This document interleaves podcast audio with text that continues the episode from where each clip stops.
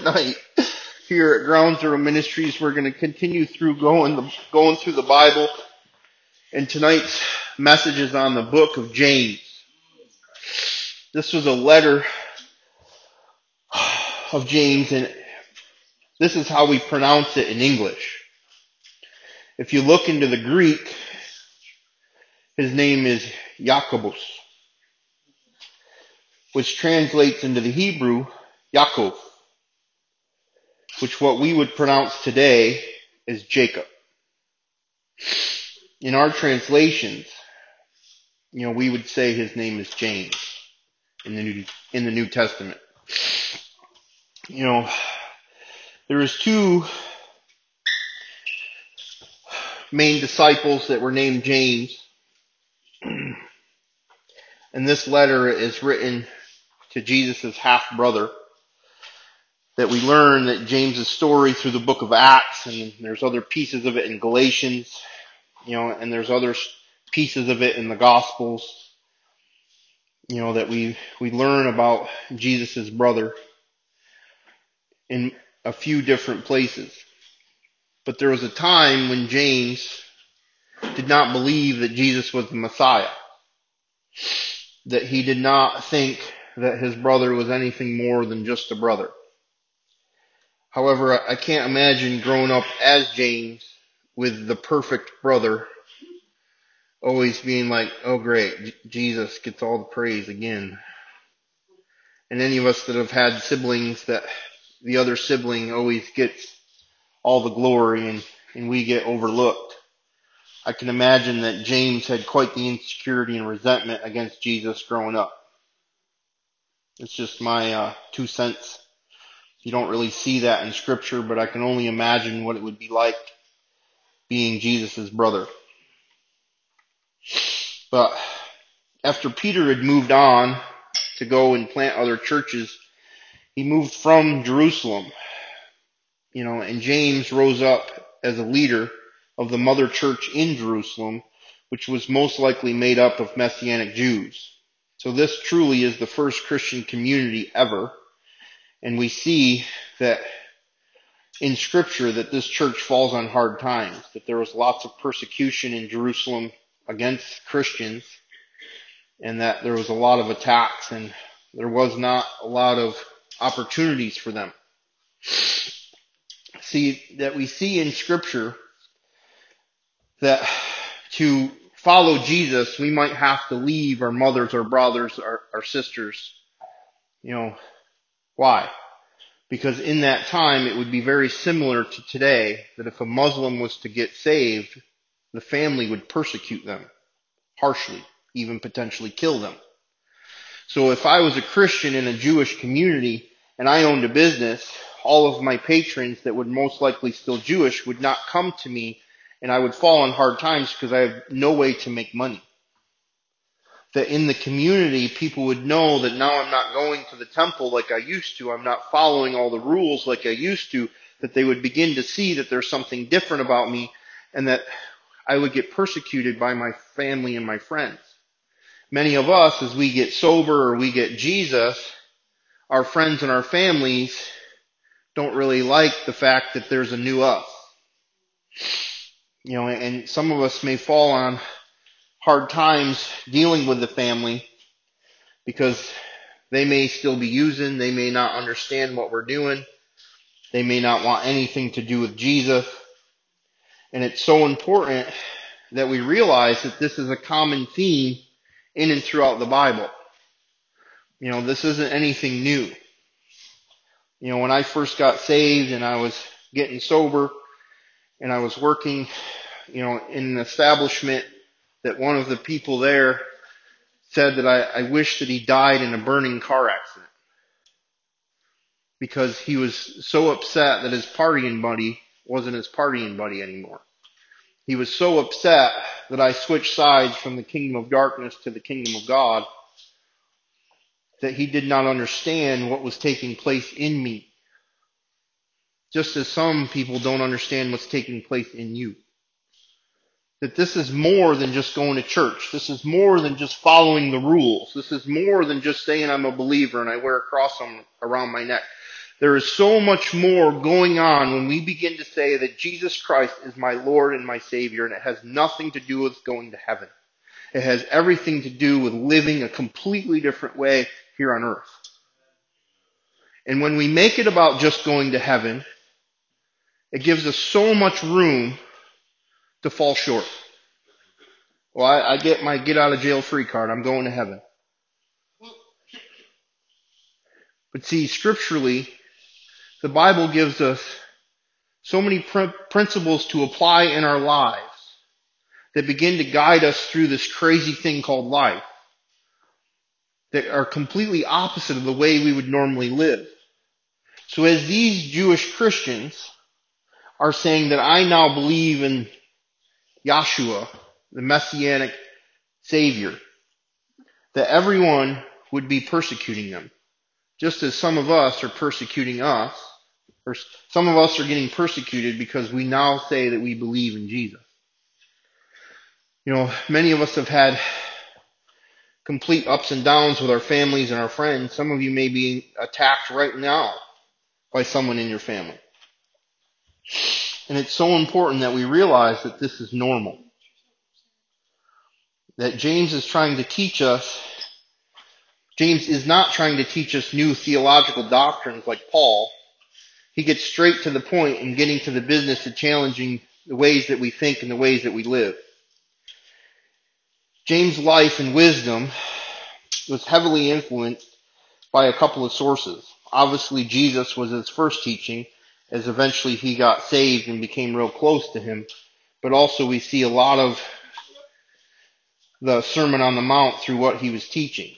And in this letter, you know, we also see the biblical wisdom of the books of Proverbs, specifically poems in the Proverbs 1 through 9. See, James grew up with Jesus, you know, and all they really had was the Old Testament scriptures. You know, there was no New Testament written at this time. So Jesus, you know, is, is teaching James, and then James sounds a lot like Jesus. That we see that through this influence, that a lot of his words were Jesus' words. You know, you know that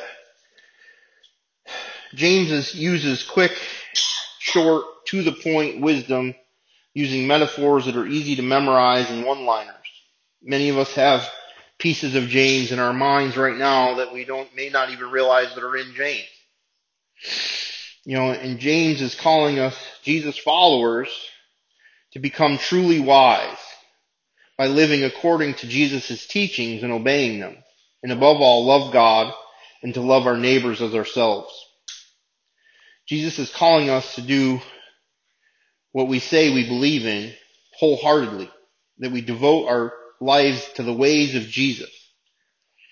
That Jesus is addressing hard truths and helping us to see how if we believe in Jesus but still don't live as he is asking us to live, because what we say doesn't always match up with our actions.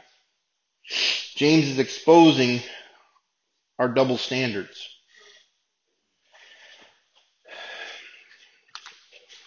That James jumps right out of the gate. He doesn't hold any punches. First chapter, first verse, I'm a slave to God. That we've all been slaves to sin, have we not? But are we really allowing Christ to be our master and that we allow him to make our decisions for us? Now, that can get weird. I do not pray about what I wear in the morning. I do not pray about what I should eat. I think that when people say, well, I don't know what the Lord wants me to eat today, I'm like, cuckoo for Jesus. Thank you. However, I do believe that He guides my steps throughout my day. There's many times that I start my day and I'm like, this is Tom's plan. This is what Tom wants to achieve. And before I even get to noon, I'm like, that's not going to happen today. You know, I am off on a different journey. You know, and sometimes I'm lucky if I get to what Tom had to plan. Because Jesus has a completely different adventure for me for that day. But in First James, you know, we get to verse 2 through 8. It says, Dear brothers and sisters, when troubles of any kind come your way, consider it an opportunity for great joy. For you know that your faith is tested, your endurance has a chance to grow. So let it grow. For when your endurance is fully developed, you will be perfect and complete, needing nothing. For some of you perfectionists, you're like, yes. Anyway, if you need wisdom, ask our generous God and he will give you wisdom. He will not rebuke you for asking. But when you ask him, be sure that your faith is in God alone. Do not waver for a person that has divided loyalties is unsettled as a wave in the sea that is blown and tossed by the wind. That such people should not expect to receive anything from the Lord, for their loyalties are divided between God and the world. They're unstable in everything that they do. Ouch. James is not pulling punches. He's getting right to the point. You know, and the rest of this short book is very similar to that. That James wants us to realize that, that we're going to go through hard times. And it's important that we realize that in those hard times that if we choose anything other than Jesus, that it's like a, a ship getting cast between the waves. You know, so as James is writing this letter, every one of them would have known what took place in, in Paul's life as he was on the sea and the waves were casting and, and slamming against the ship so much that it got shipwrecked. So James is making this point that when we, we jump from thought to thought, that we become double-minded, that one minute we're choosing to do the right thing or we're choosing to follow Jesus, we're choosing to stay sober, and then within seconds we're like, no, I don't know if I'm going to do that. And then it's like, no, no, no, I got to do that. No, no, I don't know. You know, and in this back and forth in our mind, eventually we get so tired that we just say, I give up. You know, and we usually do whatever it is that's gnawing at us and it's usually the first thing that we do, we instantly regret it. How often that we've set out to follow God or stay sober or do the right thing, however you want to, to word that, and then all of a sudden our mind gets a thinking. And then we talk ourselves out of doing good things. You know, in the Corinthians, it, it talks about arresting every thought and bringing back to the obedience of Christ. You know, and see, this is, for me, these two intertwine. This is why scripture is so powerful is because it, it gives us the tools, the weapons. It says it's our sword that we can come against the lies and the, the schemes of the enemy because we can then begin to take scripture and say, no, this is what I'm supposed to be doing. This is what the word says. This is what Jesus is saying. And it's so important that we, we get in the habit of bringing our thoughts through the filter of Jesus. And the more and more that we do that, the more and more that we get the Word of God inside of us, even if we don't understand it, it's okay because the Spirit that's in each and every one of us, the same Spirit that rose Christ from the grave, is able to pull things out as we put them things in. I don't know how many times and all of a sudden a verse pops in my mind and I have no idea what it is. And I go look it up and it's like exactly what I need to hear. And I know that I'm not the only one in this room that that's taken place in. The more and more that we get the Word in God inside of us, the more and more the Holy Spirit can pull out this, of this arsenal that is our weaponry that we do not fight as we used to fight with our fists. We fight spiritually with prayer and speaking God's word over our situation. That it's so important that we are paying attention to what we're thinking about. Because a person's faith is dead if they say they believe one thing and then do the opposite. You know, and it's, it's not that any of us are perfect because I have done this myself and I don't want to stand up here and say that I, I got this all figured out because I don't. We're emotional beings, and it's so important that we realize that feelings aren't facts and my emotions lie. You know, recovery tells me that I need to put intellect over my emotion, right? But where do we get intellect from? This world? I think not. It has never done me very good. I don't know about you. But when I began to use the wisdom that I found in scripture and I put that over my emotions and I trusted scripture over what I felt, that it began to guide me in a way that was very uncomfortable. But I started to see really quickly how freedom was beginning to come my way. That if we say with our actions, but we betray what we believe, do we really believe? See, what James is trying to say is that a genuine faith will always result in obedience to what Jesus has been teaching, regardless of how we feel. Sometimes regardless of what we think is best. I don't do a very good job of making very good choices for myself apart from Jesus. I have a 30 year track record of destroying everything I touch when I do it Tom's way. I am convinced that Tom's will will destroy Tom and most people around me as I suck you down the, the abyss with me. But all of a sudden, this broken drug addict began to follow Jesus, and all of a sudden things started to work out in his life. And most of us in this room have those types of stories, don't we? That when we finally surrendered to Jesus, not going to church, because that we can throw that right out sometimes, can't we? Following Jesus and going to church are not even the same thing. I can go to church and completely live however I want to live. But I can't follow Jesus and live how I want to live. There is a contrast in those things. You know, however, I absolutely believe that each one of us should be in church. Church is not the bad thing. Church is the box that I check that I'm in trouble. I went to church, I'm good to go. There needs to be a complete change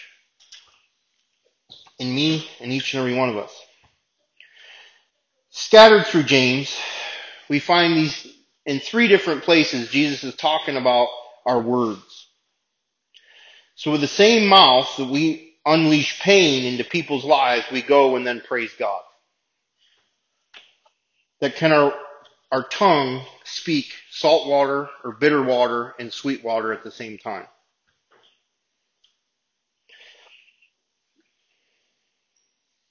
We also judge people.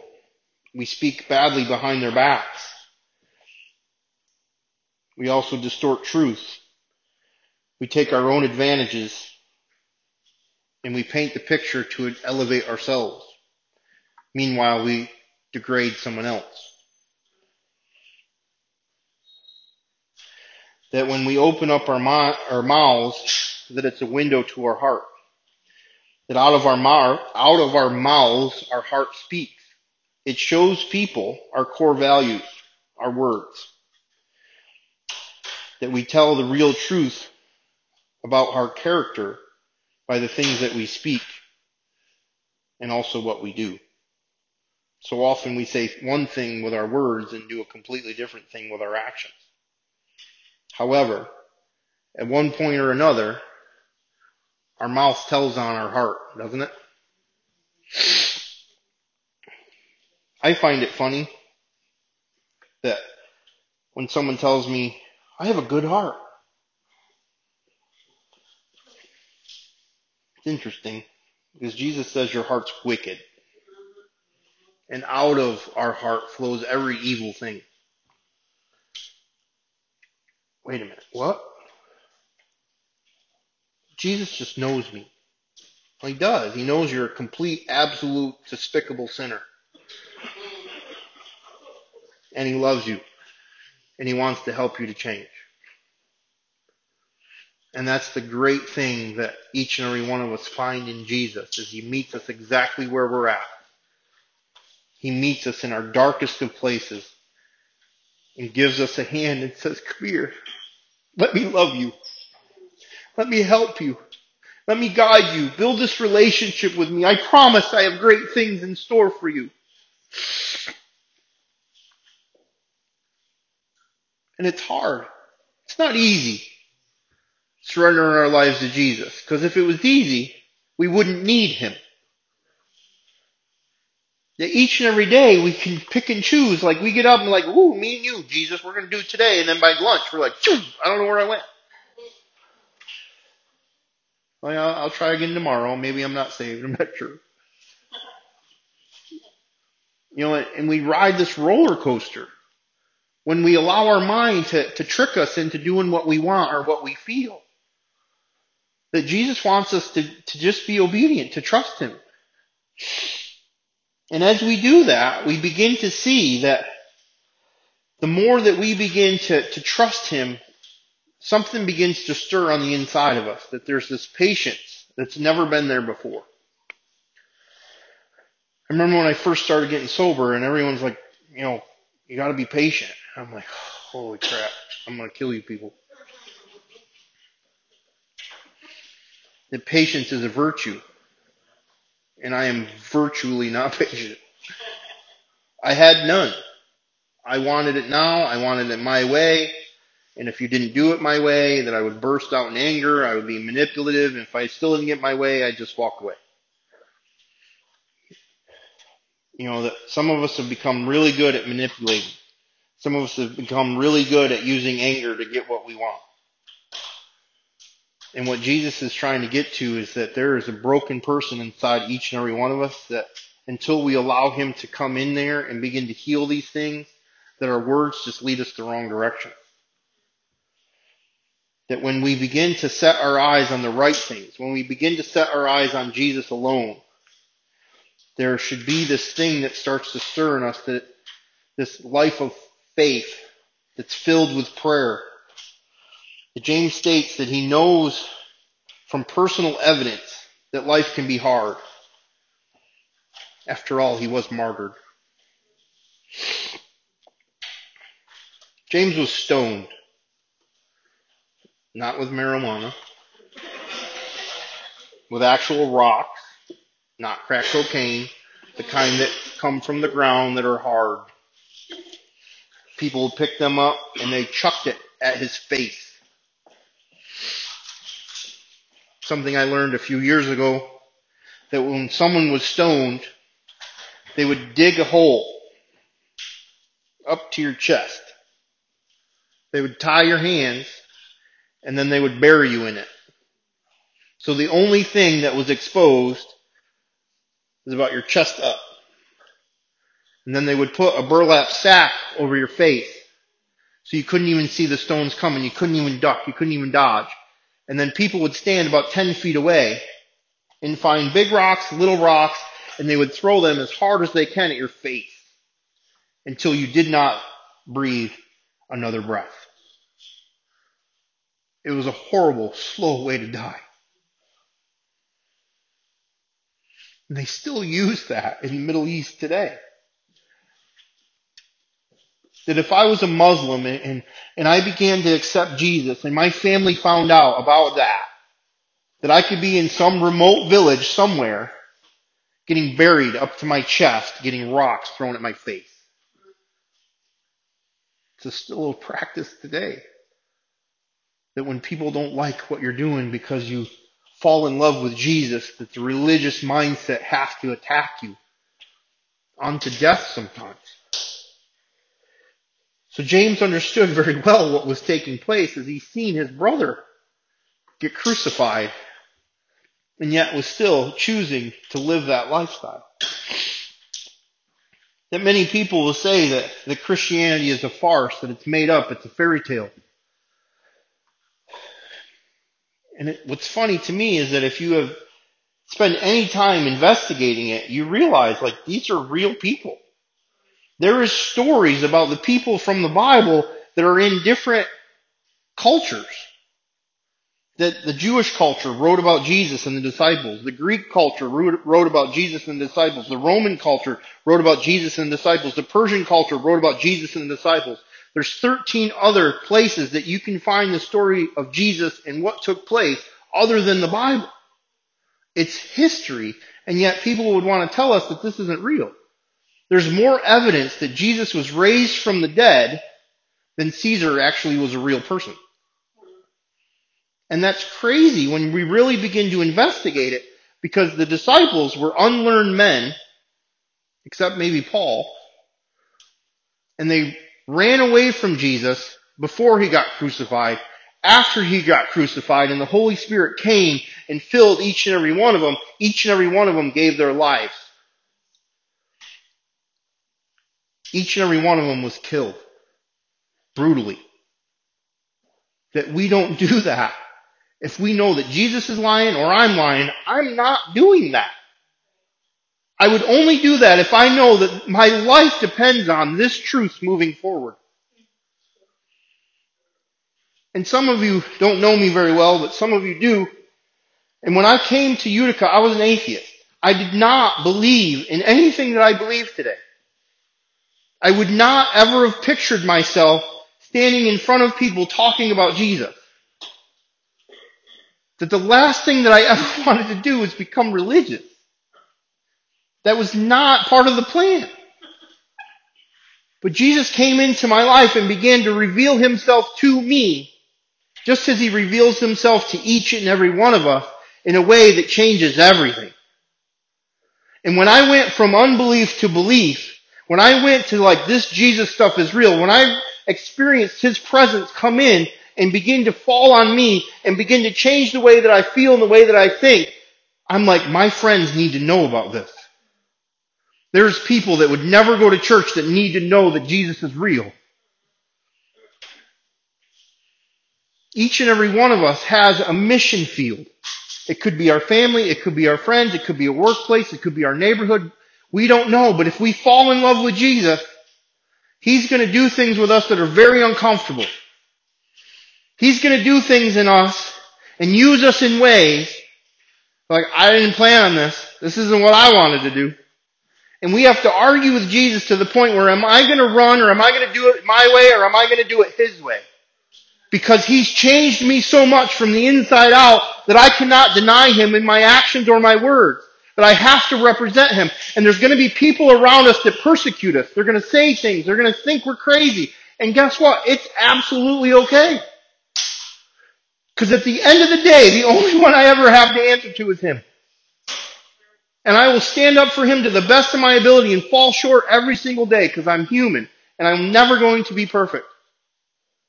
However, I can live my life so boldly and so dedicated to him because I want people to know that there is more about Jesus than we've ever known. Most of us have been to church, but actually we live in a post gospel community that there is people that we walk around this life with that have never stepped foot in a church. Most of us, when we were younger, that was never a thing. Every one of us got dragged to church, and we hated it. Some of us come into church in our adult years, and it's the first time we've ever stepped foot in a building like this. Why? Because the culture has said that it's, it's, it's out of date. It doesn't matter. It's old. It's a farce. It's a fairy tale. And Jesus is like, that's okay. I can take it. Because I'm still going to move in this earth and show people that I'm real.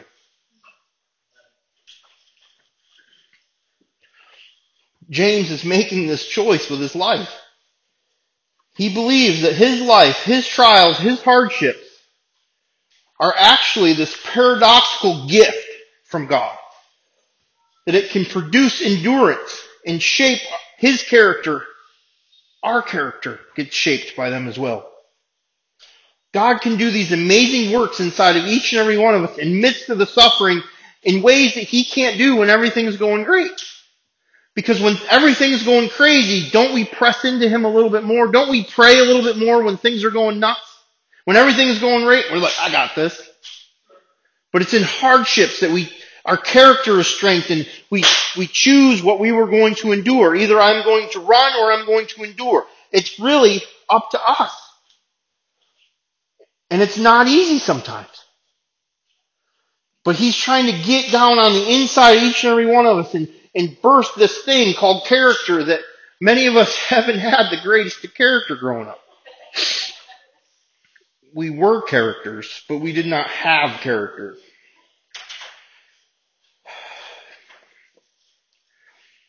See, this is so important that, that James repeats that our faith is perfect and complete seven times.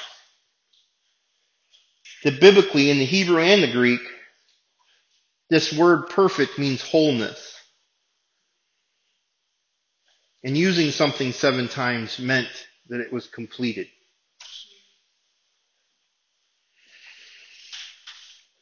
See, as we live after Him, that we live completely integrated to His ways of life, that His ways of teaching, His ways of doing everything, that the world thinks we're crazy. But when our actions are consistent, that we stand up for our values and our beliefs, that we live by principle, we live by the Word of God, that we don't allow our emotions to, to be the thing that casts us between the waves, that we live by principles.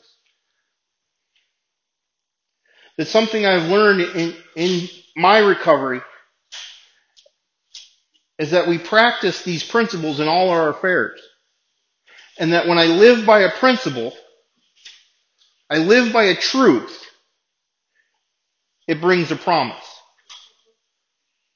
When I live by emotion, I'm led by my flesh and I end up in places I don't want to be. There was times in my life that I said that I would never use again. And I meant it in the moment.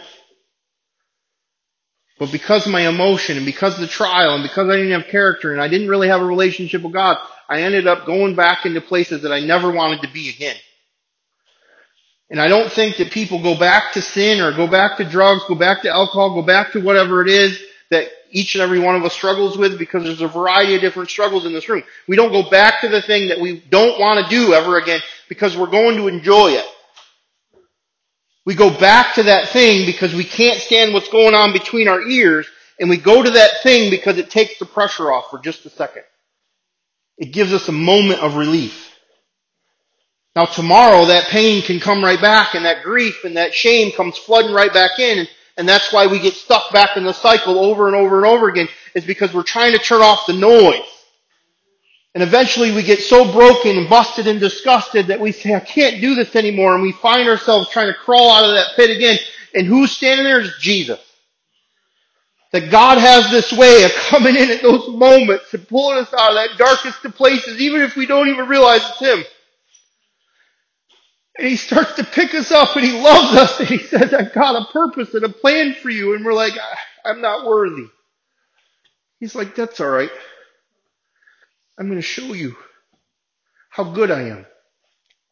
And He loves us in spite of ourselves. He loves us even when we make more and more mistakes. He loves us even though we, we go back and forth. That He never will leave us or forsake us is the greatest promise in the Bible, if you ask me. But it's also this curse that when I try to run from Jesus, He is with me. He doesn't forsake me. I'm trying to do the wrong things. I'm trying to sin. I'm trying to enjoy it. And he's right there saying, nope. I love you. Like Jesus, go mess with somebody else. He's like, no, I love you enough to not let you stay here. Just come with me. Watch. Watch what I can do. Just trust me. Just trust me. That the Word of God teaches us how to live by principles. And God's promises begin to come through. That when we allow the Word to guide our steps, that we don't allow emotions to grab a hold of us and, and, and be the thing that casts us between the waves. See, James knows that most of us live this fractured people. Everyone in this room, including myself, is broken. There's areas in our lives that are broken. There's areas in our minds that are broken. There's areas in our hearts that are broken. And Jesus is right there in each and every one of those situations saying, trust me. I love you. I got you. But many of us, because of our brokenness, we continue to choose the thing that feels good, the thing that takes the pressure off. But Jesus wants us to trust Him because He is the one that strengthens our character out of these places of compromise. That we don't want to admit it. We don't want to admit it that when, when we're running. We don't want to come out of denial. We don't want to admit that I'm weak. I don't want to admit that I don't have the answers. I don't want to admit that I need help. But we boast in our weakness so Christ can be glorified because He is the strong. He's the strong one in this equation that if I, I trust in Him and I go His direction, that He uses my brokenness to bring around a story that people can't deny. Every one of us in this room has a testimony of what God has done in some area of our life that when people say, well, God's not real, be like, you may not believe, but that's okay because I have complete evidence that He did this in my life. Most of us, if not all of us, on some level in this room should be dead. And yet we're sitting on a church on a Friday night listening to some tattooed bald guy talk about Jesus. If that's not a miracle, I do not know what is. This is not where any of us would be. And yet today, this is where we're choosing to be. Because we want God more than we want what this world has to offer. We want Jesus to come into our broken places and, and begin to set things straight, to begin to heal up our broken hearts. The Bible tells us that He comes close to the brokenhearted. That if you're struggling tonight, He's right here. He's right here for each and every one of us to grab onto again and again and again. That Jesus is on this mission to restore broken people, to make us whole again. It only begins with Him. It begins with His ways. It begins with His wisdom. It begins with His ability. It has nothing to do with any of us because we can't fix ourselves because if we did, we would have done it years ago. That we have to come to this place and say, I have no idea what I'm doing. I have no idea. I'm an adult and I have no idea what I'm doing.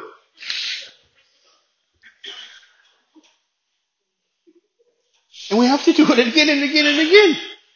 I've been saved for a minute. I have no idea what I'm doing.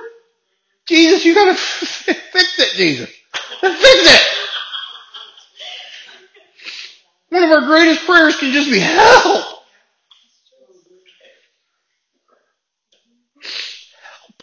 I don't know what to do. I'm so overwhelmed right now. I don't know what to do. Jesus, help me. Take the next right step. I used to hate that one day at a time crap. I really did. I hated it. I understand it more now than I've ever done because it's not even just one day at a time. It's one minute. It's one five minutes. It's one ten minutes. It's one hour. It's just get through half the day. It's get through this day without doing something stupid. I'm just hanging on right now. I gotta go to bed tonight without doing something I don't want to do. And sometimes it's so heavy and then we wake up tomorrow and if we feel a little bit lighter, that somehow Jesus did some cool stuff in the darkness and all the anxiety that we felt yesterday feels a little bit less. And if we choose His way, it becomes a little bit less. We choose our way, it comes right back. Like, ah. And we go back and forth between that double-mindedness again. But Jesus is trying to come into our mind and teach us that our ways will always result in the same things. His ways, we have no idea what's going to take place, and that is completely scary to each and every one of us because we're all control freaks. If I don't know exactly what's going to happen, I ain't doing it. And Jesus is like, watch this. Every one of us is on the edge and be like, I'm going to freaking explode right now. Jesus like, yeah, just take another step. You're good. I don't know how many times I've been completely going crazy in my mind, and Jesus is like, just trust me. And I literally want to fist fight Jesus in those moments. You tell me to sit still and trust you one more time. When I get to heaven, I'm. I've literally screamed to him, say something else! I'm so sick and tired of you telling me to sit still and trust you. You gonna trust me? Because in my anger, I get to control my surroundings, right? And I remember very clearly in an outburst of anger and a little adult temper tantrum, Jesus said, You can't manipulate me with your anger, Tom. Go for it. And instantly, like, a peace came. Either I'm going to trust or I'm not. It's, it's, it's simple and yet very complicated. But in that trusting, pieces of us get put back together that we didn't, don't know how to put back together in ourselves. If we could put the puzzles pieces back where they belong, but most of them are missing. So how do we create the puzzle when we aren't the puzzle maker? And he still has like a bunch of pieces like you don't get those until you get over here. Take a step, I'll give you a piece. Take a step, I'll give you a piece. You're like, no, give them all now. I want to figure it out.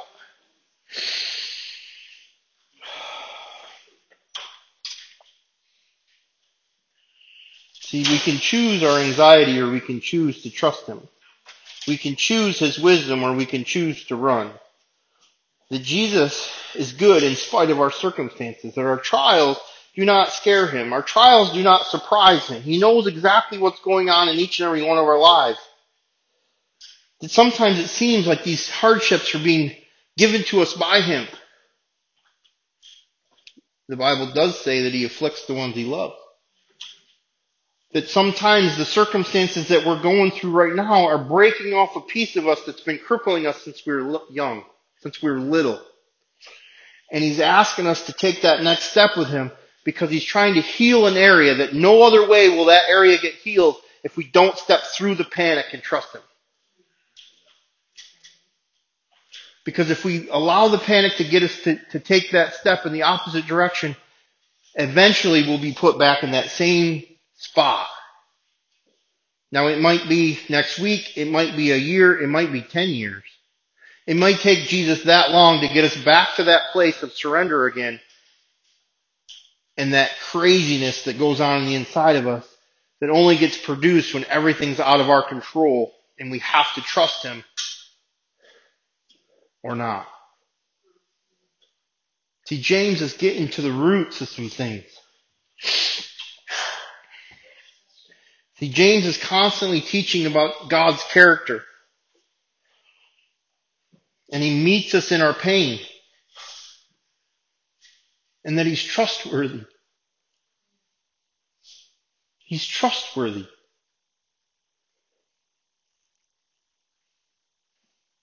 Many of us don't have parents that were trustworthy. Many of us have parents that were broken. Some of us had decent parents, but guess what? They're still broken.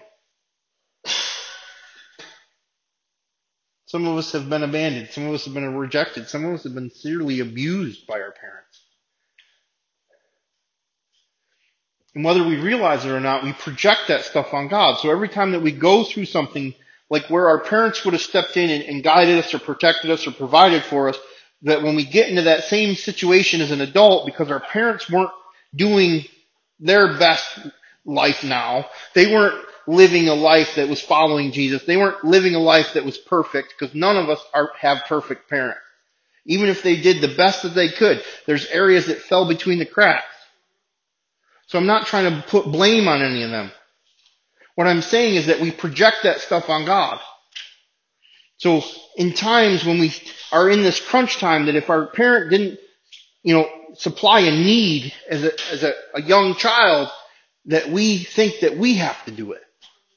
So when we get into those same types of crisis, it pulls these fears out of the depths of our mind. And that God is the only one that can rewrite our mind, can uproot those fears. And the only way that those things come to head is if we get into those situations that are completely out of our control and we go in crazy.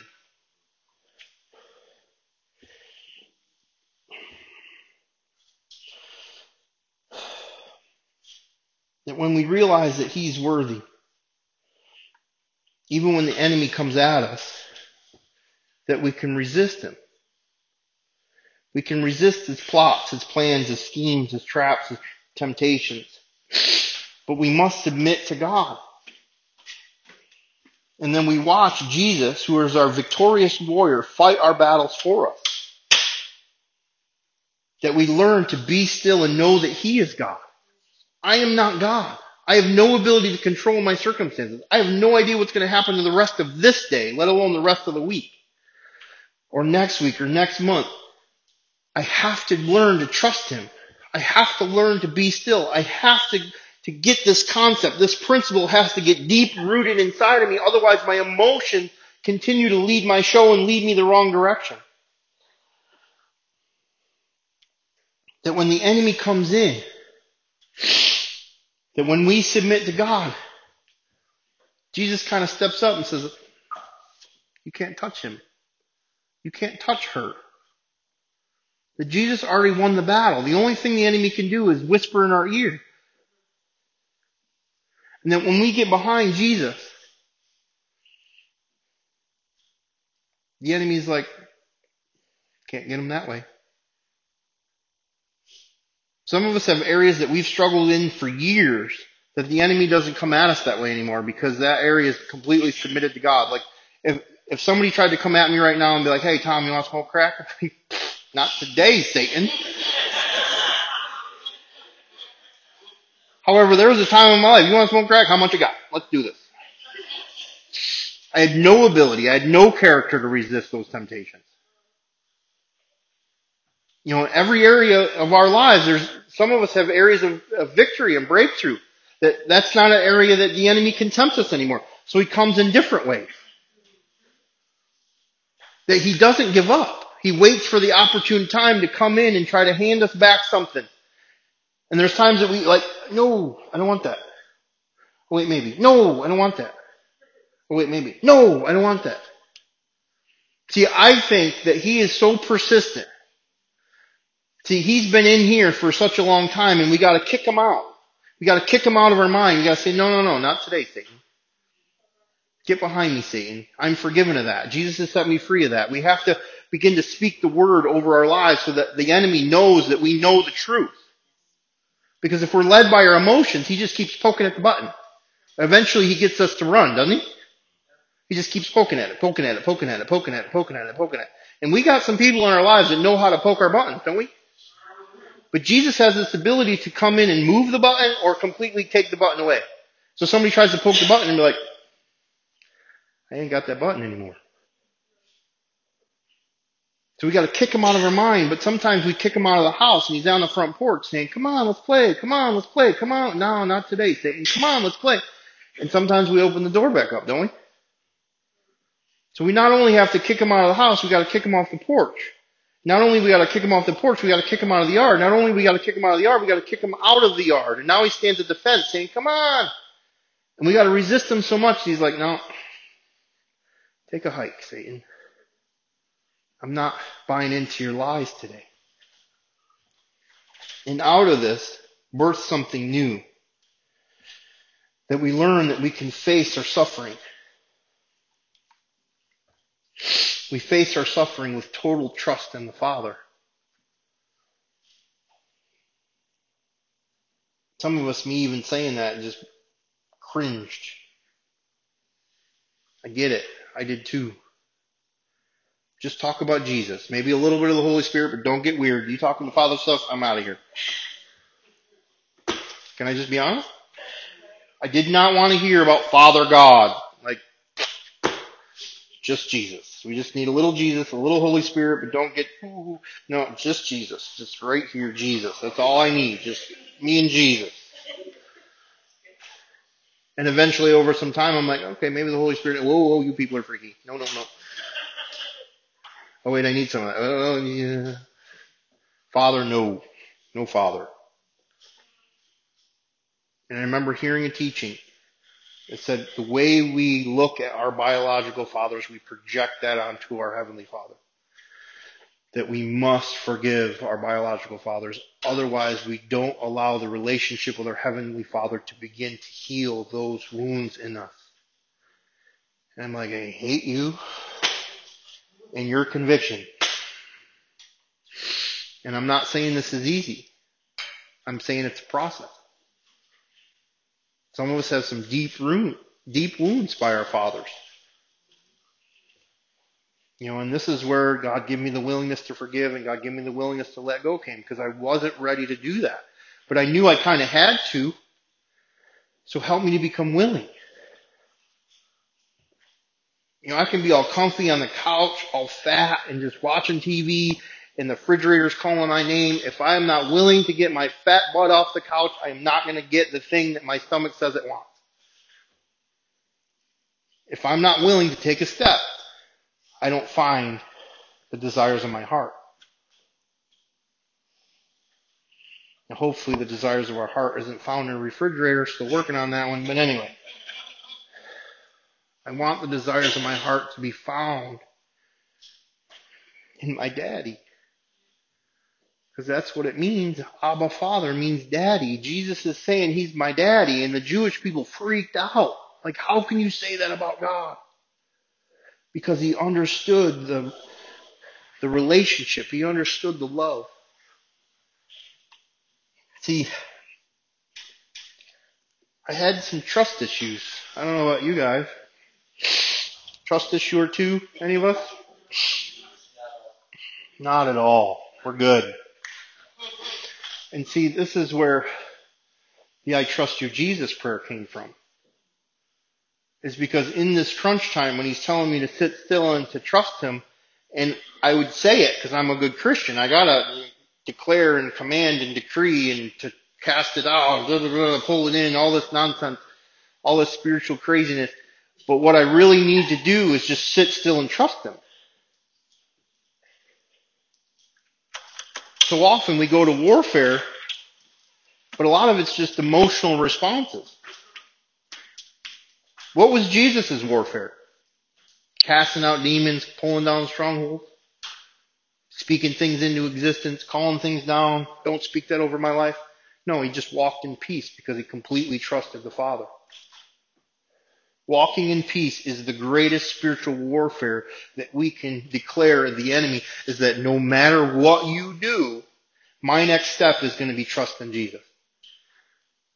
Everything inside of me can be freaking out trust you, Jesus. I trust you, Jesus. I trust you, Jesus. I trust you, Jesus. I trust you, Jesus. I trust you, Jesus. And there's tears rolling down my cheeks because I'm trusting him. But everything inside of me is freaking out. And all I want to do is run away. I don't want to do this anymore. Just leave me alone. I trust you, Jesus. I trust you, Jesus. I have a choice, I gotta trust you. I gotta trust you. I gotta trust you. That is the prayer I've prayed more than any other prayer that I speak it all the time. I trust you, Jesus. Everything inside of me wants to run away. I trust you, Jesus. I trust you, Jesus. I trust you, Jesus. Because until we truly trust Him, we will never experience what He has for us because the enemy will stand in the way every step of the way. He just keeps poking the button. And eventually we always give up, don't we? The only way that we can press through is if we grab a hold of Him and don't let go. It's the only way.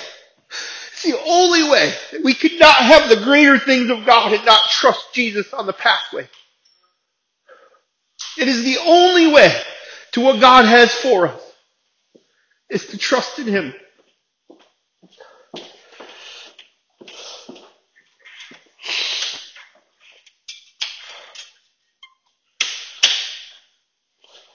Our emotions lead us astray time and time again. And our best weapons are the Word of God and people that will speak the Word of God into our lives.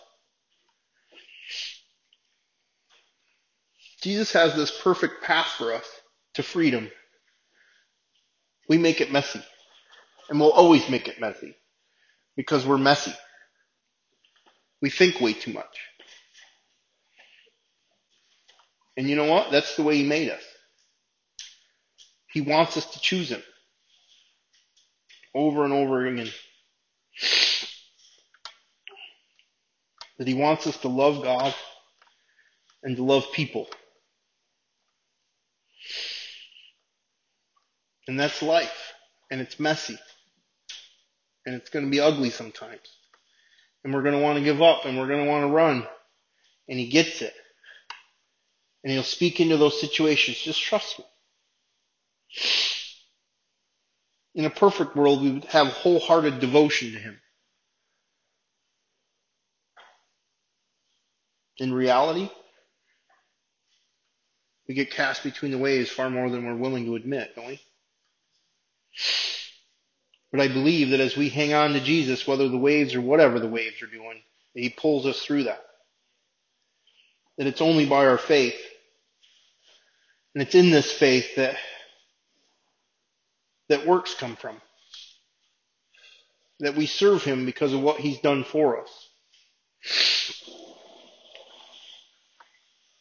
That faith without works is dead.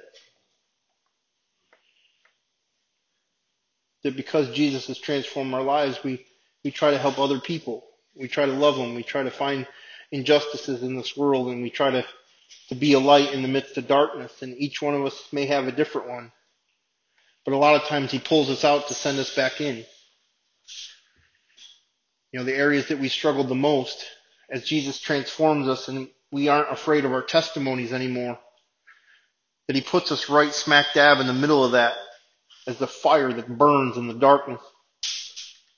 That we can burn in a way that no one else can burn because we have Jesus and we have a testimony that says that that darkness doesn't have a hold on me anymore, that Jesus set me free. James immersed himself in the wisdom of Jesus. And we can only find that in his word. He's given us a great gift this letter, this letter of James is truly just the wisdom of Jesus moved through his brother. And it's like a beautifully crafted punch in the face.